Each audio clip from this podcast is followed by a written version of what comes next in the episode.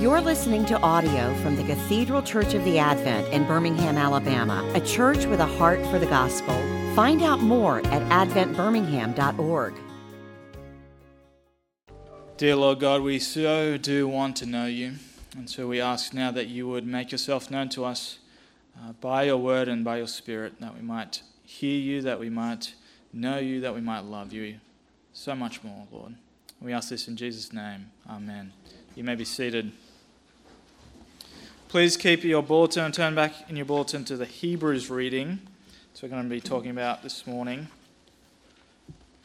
Uh, please follow along with me to make sure what I'm saying is trustworthy and true. I'm not spitting out lies. Um, the overarching context and theme of the book of Hebrews is that Jesus is better. He's so much better than everything and everyone in all of heaven and earth. He's so much superior than the angels. He's far greater than Moses and Joshua and Aaron. In Jesus, we also have a new and better covenant than the one God made with his people in the Old Testament when he delivered them out of slavery in Egypt and brought them into the promised land. In every way and in everything, Jesus is better. In chapter 12, as we come to it, the writer of this letter to the Hebrews explains how this new and better covenant we have in Jesus is cause for great praise and rejoicing. That even though it might feel like everything in your life, everything in the world is being shaken, in Jesus we are receiving a kingdom, a salvation that can never be shaken. Let's look at this passage more closely and see what God has to say to us through it today. In verses 18 to 21, the writer establishes this negative contrast that he's making of why we have reason for praise and rejoicing. The reason being is that we have not come to God in fear, like the Israelites did under the Old Covenant. Look at these verses again with me 18 to 21.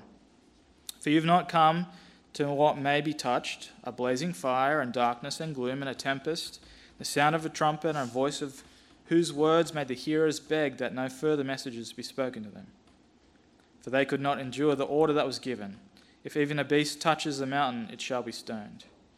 Indeed, so terrifying was the sight that Moses said, I tremble with fear. Through these verses, a picture is being painted of fear and great trembling. There's darkness and gloom, you may have picked it up. There's loud noises, a, a booming voice that is terrifying. And this terrifying picture is meant to represent the giving of the Old Covenant at Mount Sinai. It's referring to the Exodus moment in the Old Testament when Moses led the Israelites out of Egypt and God rescued his people out of slavery under the Egyptians. After he had brought them out of Egypt, Moses met with God at Mount Sinai, and God gave Moses and the people of Israel the Ten Commandments, establishing a new covenant with them. Well, it was an old covenant what we now call the Old Covenant or the Mosaic Covenant. While the writer of the Hebrews never explicitly says this, he's setting up a contrast between this Old Covenant and the New Covenant that was established through Jesus' death and resurrection. Where the Old Covenant is represented by Mount Sinai, the New Covenant is represented by Mount Zion. The represent- representation of this Old Covenant is very imposing, isn't it? There's this long list of how God is revealing himself to the people of Israel in very striking terms. And yet, the overall picture is that God, even though he's being revealed to Israel, is that God is hidden from them. He remains hidden from them. In verse 18, there's this visual imagery of the darkness and gloom and stormy clouds hiding the Israelites from ever actually seeing God. In verse 19, there's the auditory imagery of the sound of a trumpet and a terrifying voice that no one could endure. These sounds are created these sounds created fear that kept the Israelites from ever trying to approach God. So the Israelites were kept from seeing God, and then they were too afraid to even try to approach Him. The overall emphasis is to create fear and a sense of distance between mankind and God. Israel and you and I were meant to know and to understand that there's an infinite distance between us and God. that they and that we could never overcome by ourselves. This is a common view that we have of God, that people have of God to this day. The view that God is sitting up in heaven on his throne, far away from the troubles of this world, separate and distant from us. And a lot of this is true of God. He is holy and other, separated from the creation that he himself created. He is terrifying. The writer of the Hebrews says he's a consuming fire in verse 29. It is a fearful thing to fall into the hands of the living God. But this is just one aspect of God, for he's also loving and kind, full of grace and mercy, and he has revealed himself to us in a new way in Jesus Christ. Which brings us to the mountain that we have come to. In verse 22, we have that beautiful contrast word, but. But, says the writer, of all that is all, the, all of that is the old covenant, and we have now a new one. We haven't come to that terrifying mountain, but rather we've come to something else. Look at verses 22 to 24 again with me. But you have come to Mount Zion, and to the city of the living God, the heavenly Jerusalem, and to innumerable angels in festal gathering, and to the assembly of the firstborn who are enrolled in heaven, and to God, the judge of all, and to the spirits of the righteous made perfect and to Jesus, the mediator of a new covenant, and to the sprinkled blood that speaks a better word than the blood of Abel. Straight away, we are lifted up out of the darkness and the gloom. We're brought into the heavenly realms, to what only can be described as a heavenly celebration. As the fear and obscurity of Mount Sinai, the Old Covenant gives way to life and joy in the New Covenant. The distance that is felt at Mount, Mount Sinai has been turned into a gathering and closeness. There's this multitude of different people and, and beings. There's innumerable angels. There's assembly of the firstborn, the spirits of the righteous made perfect. And at the center of all of this is Jesus. Where Moses once stood terrified as a mediator of the old covenant, Jesus now stands as a mediator of the new covenant, speaking a better word a word that does not terrify, but a word that saves. This description of Mount Zion is what believers experience now spiritually through our union with Christ. But it's also something that we are looking forward to. For those who have faith in Jesus Christ, we can now approach God. We can now come to Him and we can speak directly to Him without fear. We are numbered among those who are in the assembly, that is the church of the firstborn who are enrolled in heaven. We have Jesus as our mediator of a new covenant, which is established through his sprinkled blood, which is much better than a covenant established through Moses and the blood of bulls and goats. What the author is saying is, in effect, that as believers in Christ, every spiritual blessing is ours in him right now. And these blessings are eternal. Nothing can rob us of such rich assurance. Like the heavenly multitude, our names are enrolled in heaven. We're citizens of an eternal kingdom. And we are brought into a new relationship with God. We no longer have to approach God in fear and trepidation, for Jesus has made a way for us to come to the living God, that we might join in the celebration of the wedding feast of the Lamb. Praise be to God. But, again, we need to be careful. We're not to take our privilege for granted. The blessings we receive from God's hand through Jesus Christ should not lead us to be arrogant. As the writer of this letter now warns us, stating that we should not refuse to listen to the one who speaks a better word than Abel. Look at verses 25 and 27 with me. See that you do not refuse him who is speaking, for if they did not escape when they refused him who warned them on earth, much less will they escape if we, eject, if we reject him who warns from heaven. At that time his voice shook the earth, but now he has promised, Yet once more I will shake not only the earth, but also the heavens.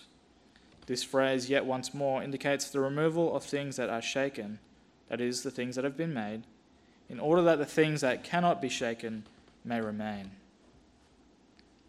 Because of the great blessing and privileges of being a part of this heavenly celebration, we have an even greater responsibility to listen attentively to God when He speaks. We need to be careful to not ignore or, worse than that, to reject God's final and ultimate revelation of Himself in His Son, Jesus Christ our Lord. The writer picks up on this trembling theme of the Israelites and talks about a future shaking of all things when God speaks again, which will be at Jesus' second coming. This idea of things being shaken is a metaphor that refers to the coming judgment of God. This is a time when Jesus will return to judge the living and the dead. I just exited out of my Word document. Forgive me. This is a time when Jesus will return to judge the living and the dead, and he'll come to shake up the whole world and remove the things that can be shaken. Now, the writer of the Hebrews is quoting from the Old Testament, from the book of Haggai, chapter 2, where God promises the decisive removal of all those who would oppose God's uh, announced plan. Royal thrones will be overturned, the kings and powerful armies will be removed, while God will establish his chosen servant. That's what's going on in Haggai chapter 2. And in effect, he's saying that there's a time coming when justice will prevail, when evil will be dealt with when God will remove all the things of this world that do not belong to Him and that are not part of His kingdom. When everything that is built upon the sand will be washed away. And all that remains is that which is built upon the foundation of the solid rock, who is Jesus Christ our Lord. Brothers and sisters in Christ, do not take your salvation for granted. Listen to God when He speaks, through His Word and by His Spirit so that you might not be shaken by God or by the troubles of this life.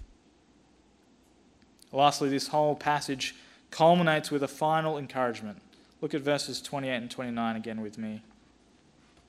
Therefore, let us be grateful for receiving a kingdom that cannot be shaken, and let us offer to God acceptable worship with, reverence and awe, for our God is a consuming fire.